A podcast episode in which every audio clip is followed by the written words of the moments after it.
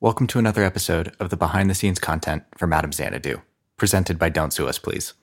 Today, we have a great interview with our director, Kelly Johnston, one of our head writers, John Petrie, our creative producer, Nora Barpal, and what would have been me, sound designer and composer Josh Wilson, but due to a short in my microphone line, my audio is lost. So if you hear the occasional hole or response that has no answer, it's because my audio is missing.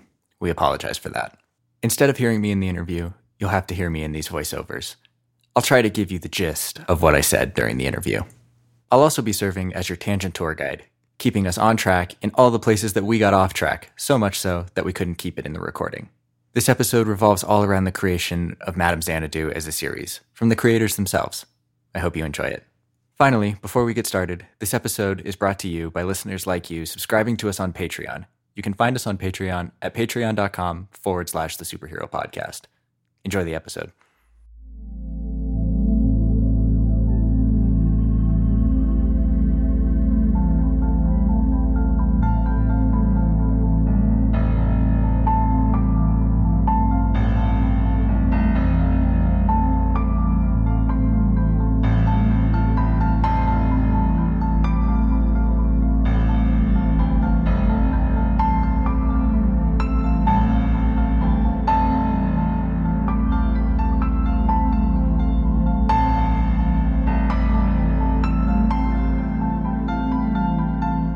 One of the things that I love about comics are the C and D listers um, because every single comic character is someone's favorite character, no matter whether it's you know Ragman or Patchwork Man or you know Icicle. Someone is someone's favorite character. I just found Madame Dan- Xanadu fascinating, um, mostly through. Actually, fun fact: um, the first Madame Xanadu that I ever read was in a Wonder Woman comic. There was Really? yeah. In I was going to ask, what was what? When did you come into her timeline? I want to say it was. Oh, gee, I wish I I could go pull the book, but it's it'd take me a minute to find. Um, there was a three part Wonder Woman um, story that was, I think it was written by Roy Thomas and art by Gene Colan or Colin. I'm not sure how to pronounce his name, um, but it involved every single heroine kind of in the DC universe that had any prominence at the time. Uh huh. And in the second book, first chapter, or second, irrelevant to the story, but it was Supergirl teaming up with Madame Xanadu and going to Earth X, was which was um, a world, an alternate universe where the Nazis had won World War II. Right. Which which Um, the CW exploited in the crossover uh, of Yes. the various properties. Yeah. Yeah. And there was, I didn't know anything about this character. It never kind of said were, it never kind of said anything about her. And I knew, you know, like Supergirl was in it and Wonder Girl was in it and Raven was in it and all of these characters that, and Huntress and, and Power Girl and Black Canary. And I knew all of them and I didn't know anything about Madame Xanadu. And I was just kind of fascinated by the fact of not knowing anything about this person, including what she could do. Um, and I don't know why I wanted to write her. It's kind of interesting. I just find her really fascinating. Um, I like. I. I don't. Actually, Kelly, you can kind of speak to this because we talked a little bit about this in the first comics corner Yeah. um, when we read when we read the Spectre Right. issues from the early '70s. right. You kind of said, "Oh, well, there was no overarching story," and it. I remember you kind of going, "Oh, it threw me a little bit because that's what I was expecting." I mean, I mean, certainly when when we started looking into this as a podcast, because you know, my introduction to you, John, besides knowing you from Forbidden Planet, like recognizing you from having gone in and bought comics there, was the script that you and Matthew wrote for Wonder Woman. And of course, that was a movie script, and then we discussed doing the podcast. You guys broke it episodically.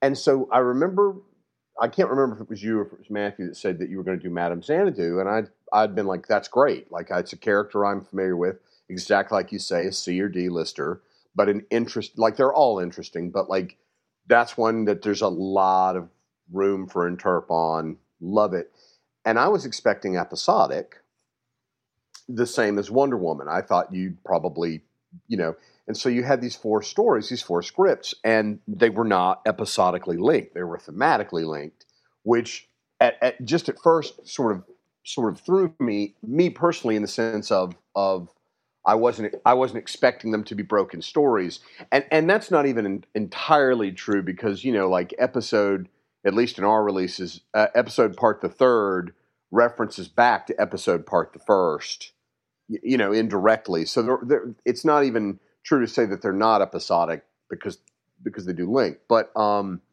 when when we read for the Spectre for that comics corner, uh, and I also read uh, what is it, Doorway and Nightmare.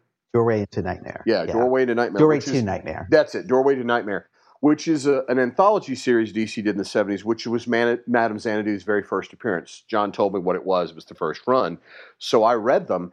And what I didn't ex- know, John did, and what I didn't know was that uh, they were all standalones. There were there, they were because it was anth- anthologized. They were standalone episodes of Madame Xanadu. They did not link, other than they that Madame Xanadu is the the superhero, quote unquote, in question, and that she had that great wall of jars. Like the, mm-hmm. like whatever she solves ends up in a jar that she puts on the wall and it was it was a short run. Like it was only like six episodes, right, John? Like they didn't. Yeah, I think it was six issues. Six issues, yeah. and then that's it. They they didn't run, and then she came again. You said it was the Matt Wagner run.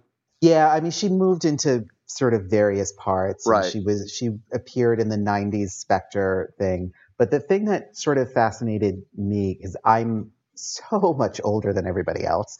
But the thing Ex- that I except me, except me. Well, I appreciate that. Um, but the thing that sort of fascinates me, I don't know why I'm playing with my hood like this. Uh, um, the thing that you know what, of, it makes you feel comfortable. Go for work. Uh, yeah, just so everyone knows, I'm I'm actually wearing a hoodie and I'm have the hood up for some reason. He's totally got the Sith Lord like look going. Don't kid yourself. It's like Darth Darth Johnnyus over there. Actually, John John so it'd be Darth Darth Petrius. That'd Darth. be it my I was thinking of it as my share hair, but okay. That but also anyway, works actually. Thank you. Mm. Um, but the thing that I loved about comics when I was growing up in the 70s was stories were maybe one or two issues, and that was it. There right. weren't. It really wasn't until the 80s. Claremont came in with the yeah. X Men in '76 when you began to have these long storylines. Right. And so I thought, well, you know, here is this character who I don't know how much I was influenced by the Matt Wagner, probably much more than I think.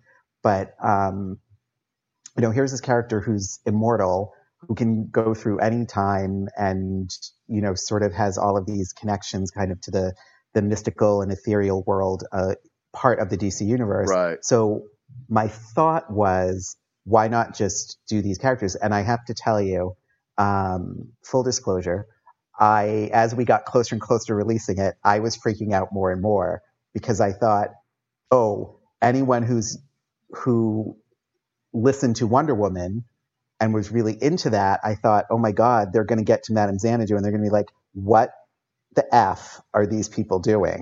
and I was, I really like the ah. the night before the first episode dropped, I I don't want to say I was having nightmares because I wasn't having nightmares, but I was like, oh my God, it's going to tank and it's going to be all my fault. wow. So much um, pressure. So I was, re- so I, much I was, pressure.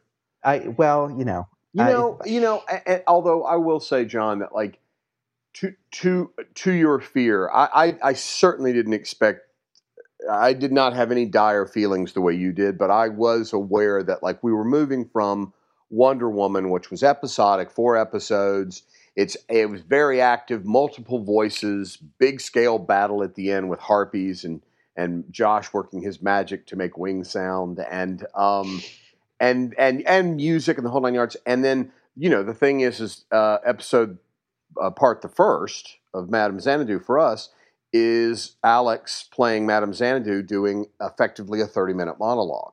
And there is music and there are even sound effects because the, the story she's telling Josh worked in some really great very present stuff.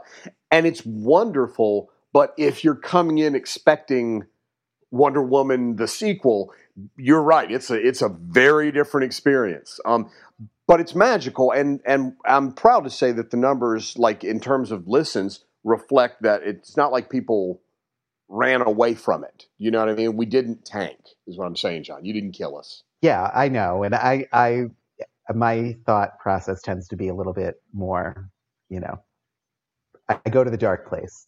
Um, I don't always go to the good hence place. the Darth the the, the Darth uh, hoodie. Darth Hood. Exactly. Um, although, actually, Josh, I did you when you were reading that first episode, were you like, "What the hell is am I going to do?" Well, it it helps. I it like helps. that it sounds like we know what we're doing. well, it helps too He that just implied that. Well, it. I mean, I mean, in terms of like, there's any number of things we may not be adept at, but in terms of creating, in terms of coming up with a story and then creating a realistic world for that story, we are super adept at. So, I mean, part of the difference was Josh, like in that first script with Wonder Woman, literally you weren't involved yet, so you know, none, neither Matthew, John, or myself had any idea of what a sound engineer would need. Like we took our best guess and, and like you know tried. And with Madame Xanadu, it was like we had begun prep Xanadu while we were getting the dialogue track down for Wonder Woman, and then there was you know, let us call it a hiatus. So because we actually because we actually recorded that dialogue too, and then there was this long hiatus, and so by the time we were moving into Xanadu and we started talking about um, we can't talk about them still, can we? Shit. But um, yeah, the new ones. But by the time we started talking about the new ones that are coming up, we we had worked with you, and now all of a sudden there was a comfort level in the sense of like, oh, okay, now the game uh, kind of Josh is evolving toward what can we throw at Josh to challenge him, rather than like worrying about can Josh get it accomplished. Um, Well, you know, it's interesting because when we first started recording Wonder Woman, I don't, I was not thinking in any terms of background music or theme or anything like that. I was literally just thinking like sound effects. So when I wrote Madame Xanadu, Kelly, I think this was maybe the second or third draft. I, I think it, I think I think maybe it was the second draft because it was the first time that it became a monologue. right. Um, and I remember there were all sorts of things. There were there was like a mouse running across Right. the piano at one point. right. There was a tea Yes. kettle that yes, I remember that. So I was thinking, yeah, and I was so I was thinking like, well, what if you're having a conversation with someone? What sounds would freak you out? And I started thinking like, well, what freaked me out when I was listening to Sweeney Todd? Right. like the air horn, the whistle. off Right. Yeah. the whistle that goes off. Yeah. The when they would take particular themes, like there was the theme at the beginning when um, Sweeney's wife goes to the judge's house, and then it's, Yep. and then all of a sudden when the beggar, um, I just spoiled something for at someone who's never heard of Sweeney Todd Oh, before. that- Um, you know what? If, if they don't know it, they still won't understand what you're talking about. But then when the beggar woman comes on, it's the same theme. It's Right. just dissonant. it's it's yeah, it's a dissonant. It's in a minor key.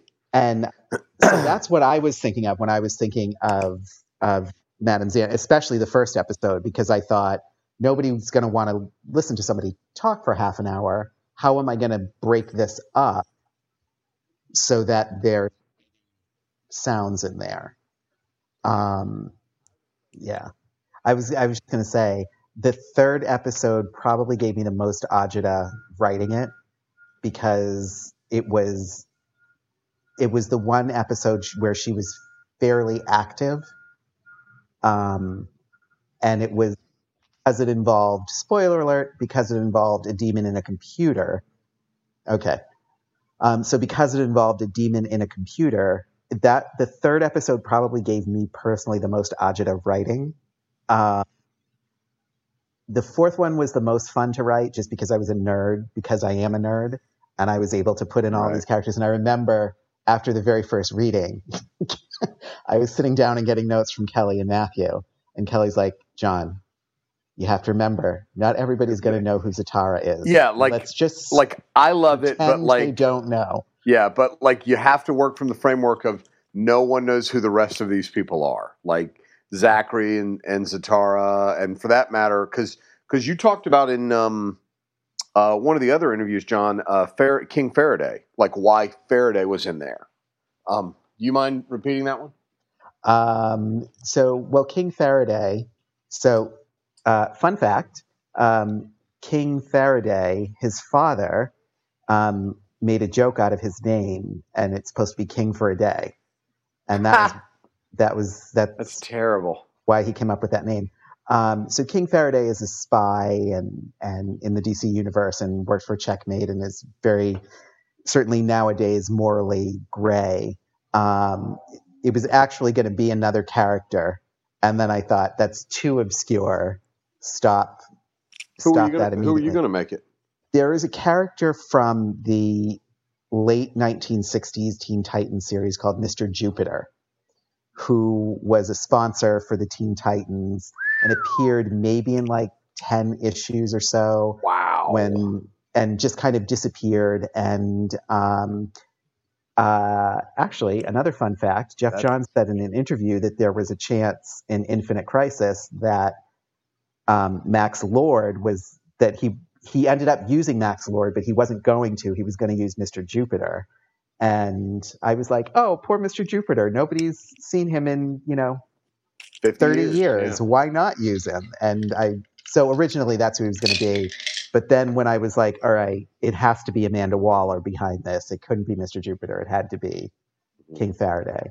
Um, so he was fun to bring in. Anytime I can do right Vixen at all, I'm I'm happy. Yeah, Happy Vixen, man. Vixen and and Leslie Leslie Lewis did a lovely job with yeah, her. I she's thought. amazing. I mean, what what Josh is being kind enough to elide out of that story is he had he had finished the design and submitted it, and and it had been approved. Like we were going to air it, and the music bothered me a lot in episode four in a way that it hadn't in the others, and um, like with hours to go, wasn't it, Josh, or was it a day? I don't remember now. Okay. So, like, like yeah, because like, well, because because some of the stuff we've turned around in like an hour. Like the when we had to replace Josh's voice in episode one, we did that like with two hours before we were going to put it out. But but like yeah, I guess a week out, I was like, Josh, the music is wrong. Um, and I'm and I was like, and I realized what the problem is, and where where it struck me the most is in the last scene that you wrote, John, which is sort of a, a traditional denouement scene where now that the the crisis moment is over, we now get you know again like in a heist movie, we now get here's how we did it, right? And given that there's magic in such a play in this in this in this particular piece, I like the sense of magicians sort of saying, okay, so here's how we did it, right? But in the midst of that conversation, because we were going with the the very atmospheric and saturated music that we've been using, it just made the scene go from being, you know, a quick explanation scene to like a year in the country with no electricity and just a very slow, like it just everything slowed down. And I, I was like, and I was thinking about it. I was like, well, what in the hell can we do? Like, we can't strip the music out. That that's crazy. And and then I was like, it needs to be heist music. And so I, I asked, actually, what I asked Josh for was heist music for the entire episode. And he he was like, yeah, that's not to happen. But what we can do is we can put it over the last scene. And I was like, okay, if we can get over the last scene, because it works okay for the rest of the, the piece. But the last scene is where it really just, yeah, well, that's behind the paywall, right?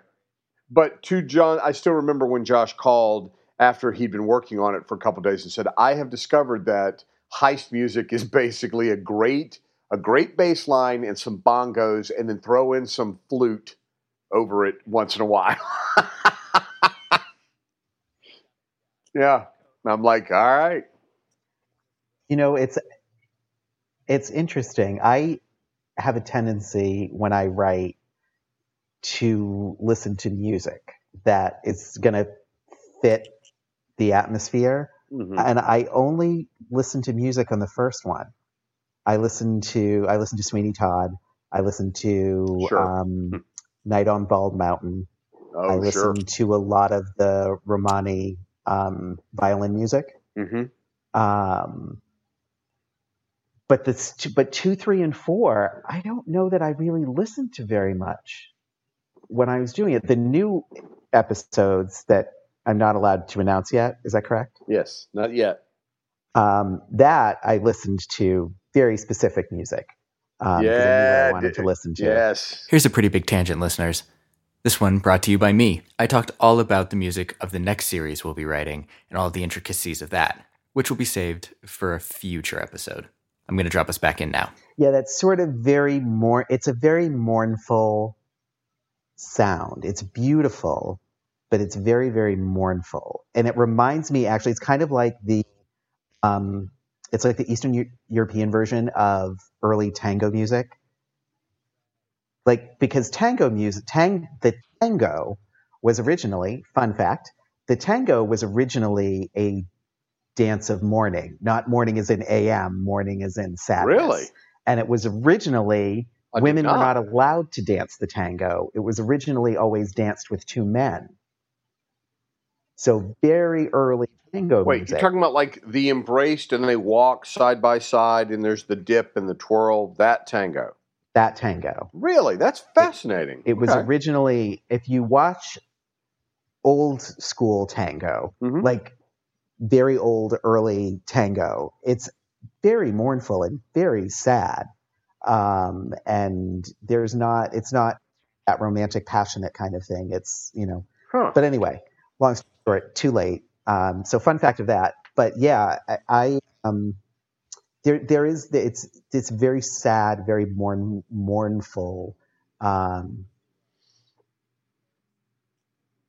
mm, I don't think so. Although I have a tendency to just turn uh, YouTube on and just find one thing that I want and then just let it play, which is how I once ended up in a a um, hellhole of Real Housewives. Um, I don't know how I got there, but that's algorithm. yeah. Hey, listeners. For this section, I asked Nora a very important question what she thought of Madame Xanadu compared to Wonder Woman, an episodic series versus an anthology. This is her answer.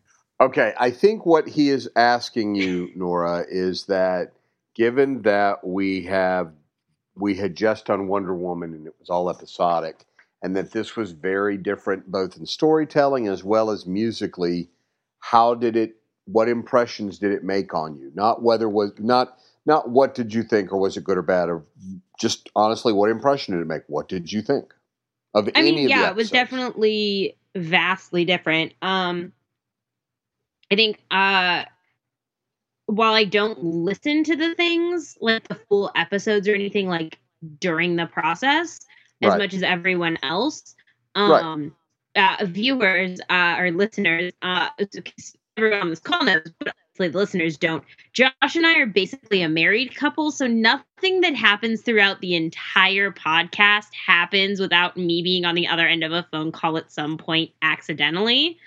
Um so I do get like tidbits here and there. So like while I didn't listen to the full thing until we had practically released it, I heard a lot of it throughout the process. Um and then also got a lot of phone calls that were nonsense gibberish josh talking about music composition um so but i yeah i think i mean it is vastly different um and i think you know we discussed a lot how different it is in terms of wonder woman being very much as if josh were scoring a movie versus this being more of an immersive experience almost Mhm. um and just the the difference in technique that that takes um and uh and, and stylistic differences. Um i mean obviously uh, skill sets as well. This is a very different skill set than being able to score a film. Um i think an immersive experience and a and a film scoring are very different. And um you know to to that end with josh um for people out there that are not music people, maybe they won't appreciate it to the same extent.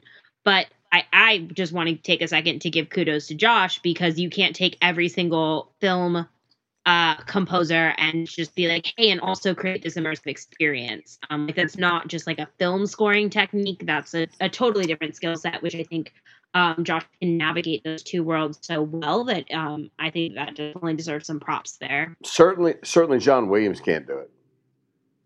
Yeah, fuck that guy. Where's he? Where's he? Where's he these days? Huh? I mean, you know. What's he doing?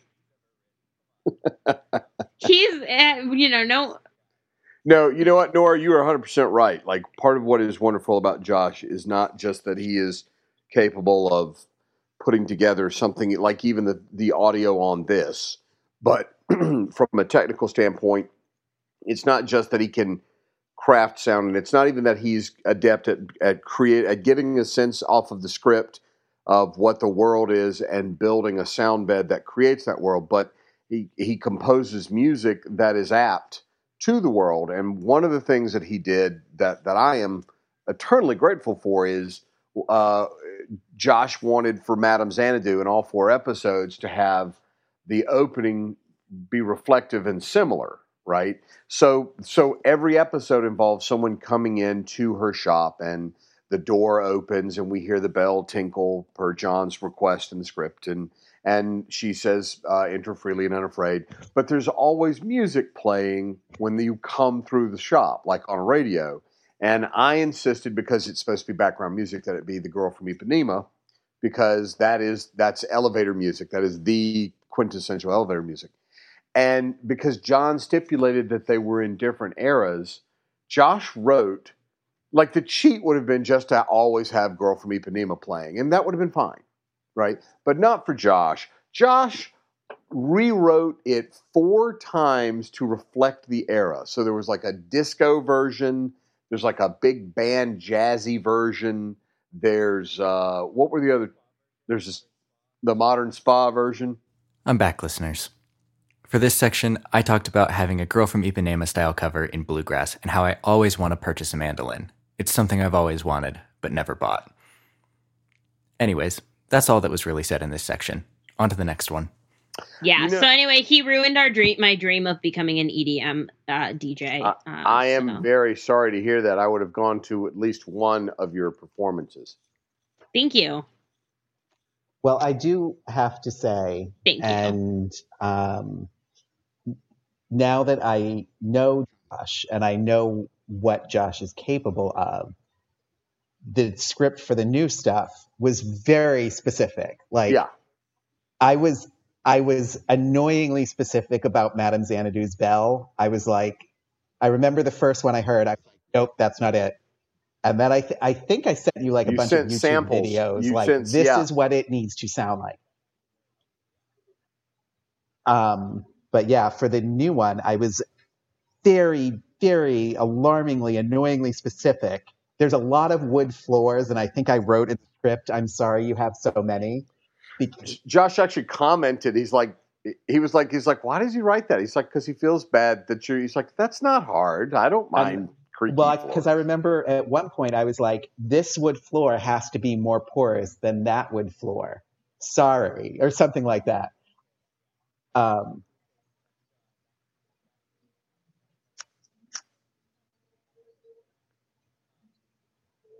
You know, although I will say, th- though, in Xanadu, uh, John, you had a specific sound effect that, thank you, and thank you for being good natured about it, but uh, there's that sound effect in, in episode four where when Faraday comes in the room in the back of the club, what you had written is that it when he when the door opens, you can hear faint chanting because because what was great is that it's this magician's club, so it's like a nightclub, but there's also like in the back area there's like satanic rituals or weird shit going on. So like you get you know, and in the movie in my head, that moment plays, and what what I realized listening to it and then talking with Josh is that without the visual sense of the, this is the back area and there's sketchy shit going on.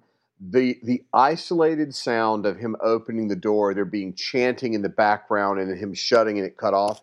It's not grounded in anything we're aware of, and so he played it, and I'm like, that makes no sense. Like I don't know what I'm listening to. I don't know what that is, and so so you gave me permission to like change or cut it, and thank you because like we were trying to make it work, and it was like, and you and again because you've been very specific, we were trying to honor it, and it was just like here's an interesting fact chanting in the background needs a visual referent if there's no if it doesn't directly So- tie in, you know.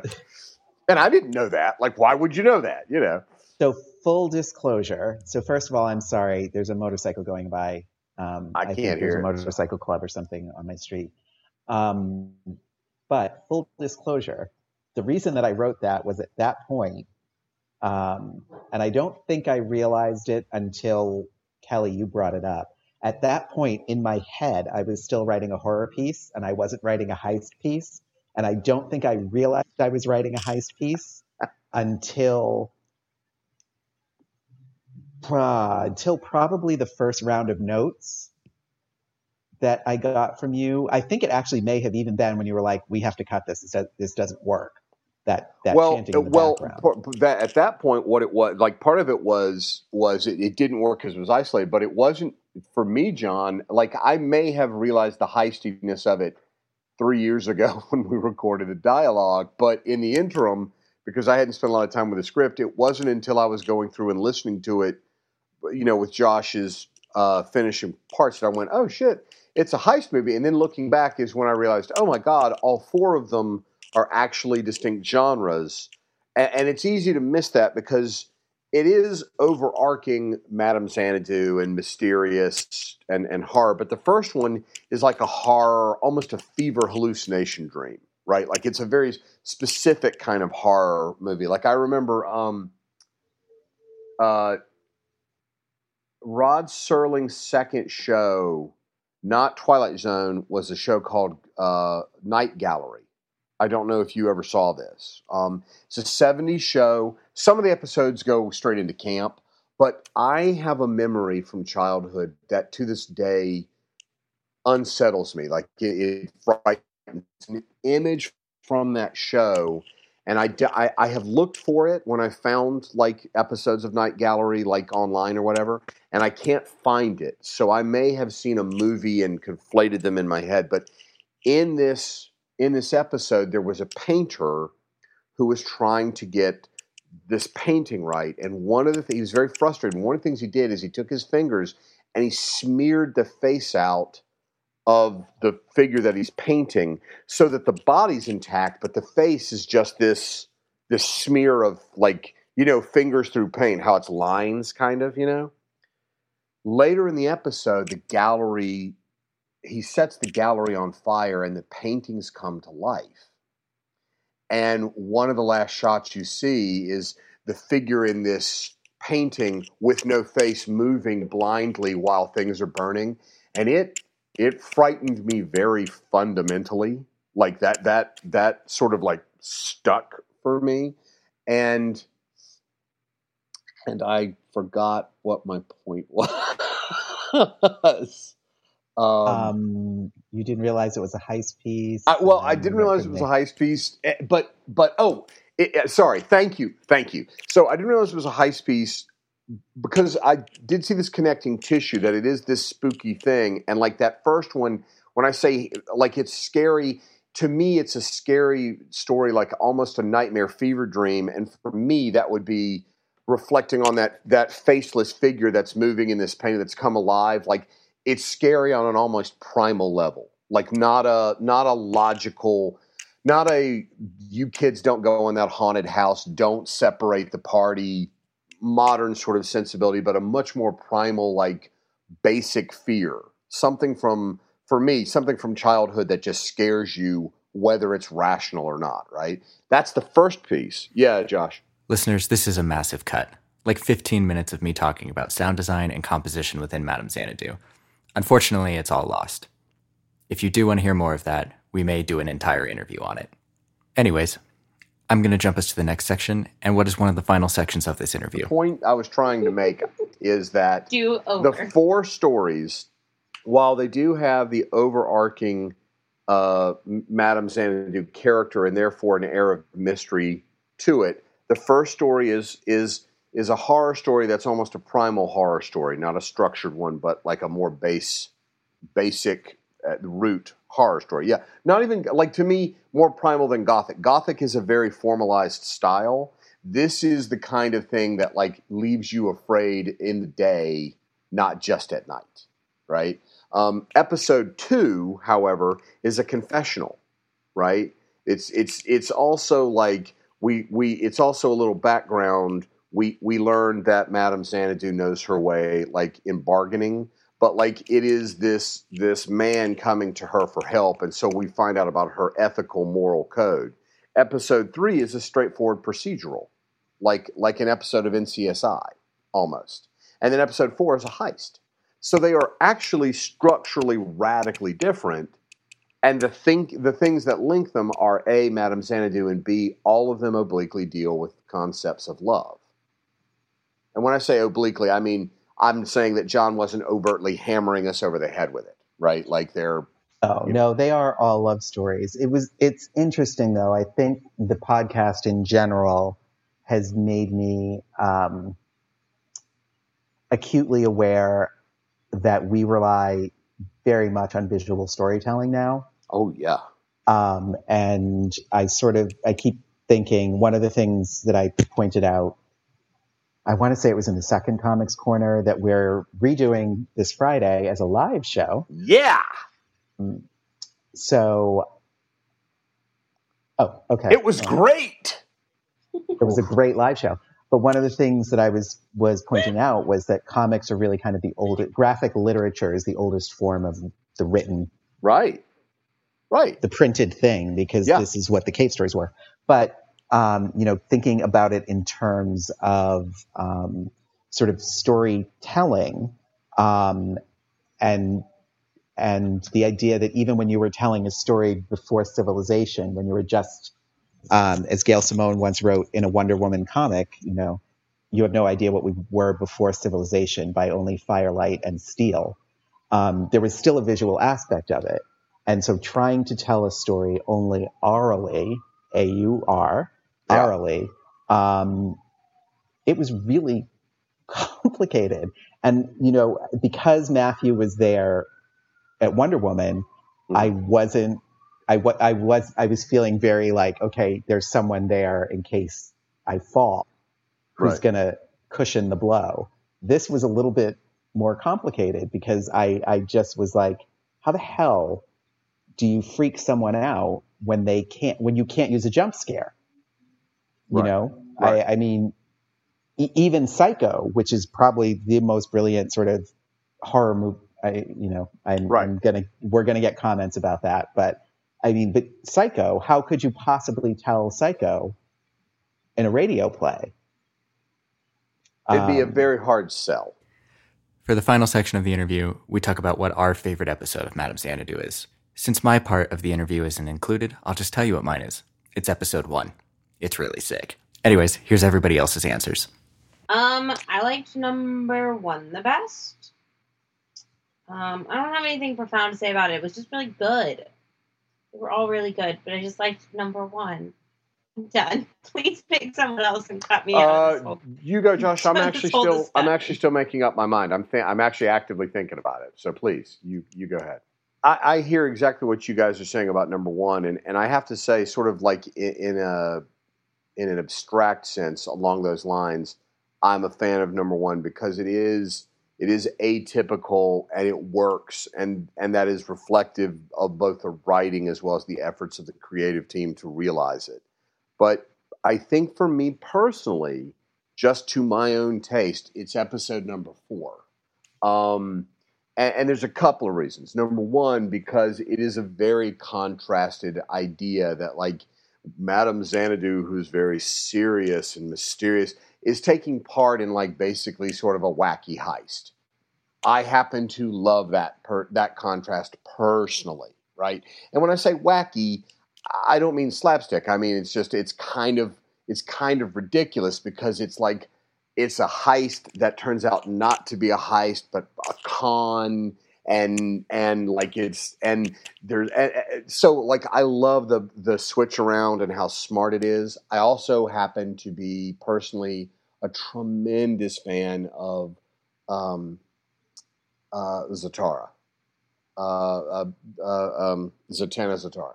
Um, I, I, I, ever since I encountered the character, she is you know, John, you were talking about Madame Xanadu. She is sort of my Madame Xanadu. I find the character utterly fascinating.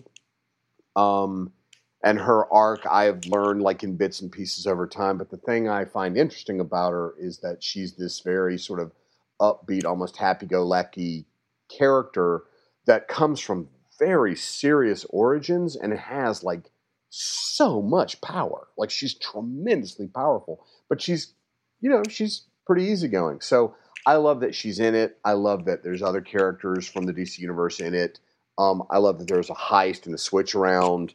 Um, yeah, I, I, think that's I think that's it. That's my favorite. Like to my taste, out of out of like if I were going to go see these as like television shows or or movies or something, the heist one would be my first choice. So um, that said, you know, you know they did a, they did a great job in all of them. So Sophie. Number two was my favorite to write um, because I got to do a very, with the exception of the very first scene and the second to last scene, it all took place in the parlor, so it was easy to write. And mm-hmm. I, I, I don't want to say easy to write, but it, it was. It structured itself. Yeah, yeah. Um, that being said, one is the one that I listen to the most without in my head rewriting it and going, oh, I should have taken that line out. Oh, I should have cut that word. Oh, I should have used right. I should have used this word instead of that word. Why did I do that? Why didn't I use my thesaurus when I was writing this?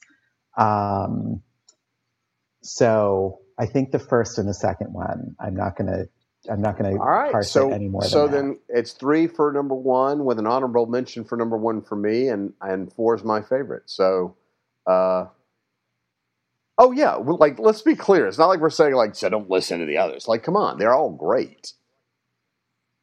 Uh, it it is it is an, like kudos to John for writing it. Kudos to you for uh for bringing it to life the way you did, Josh. But also kudos to Alex Venancio who who plays her and literally had to like do a 30 minute monologue. You know, that's oh, that's easy. I just I take all my marching orders from Nora.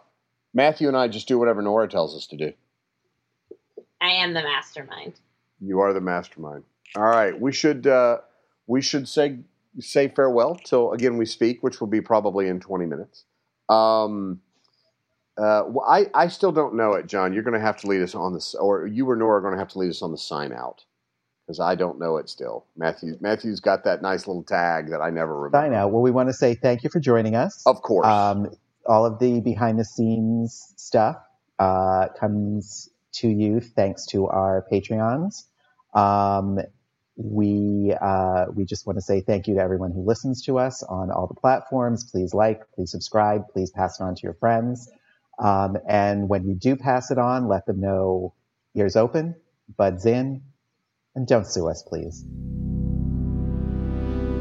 Thanks for listening to another interview for the behind the scenes content of Madame Xanadu. This is our final piece of behind the scenes content before our new series launches on October 23rd. We're super excited to have you hear it. You can find us on all social media at the Superhero Podcast and on Patreon at patreon.com forward slash the Superhero Podcast. Thanks for listening.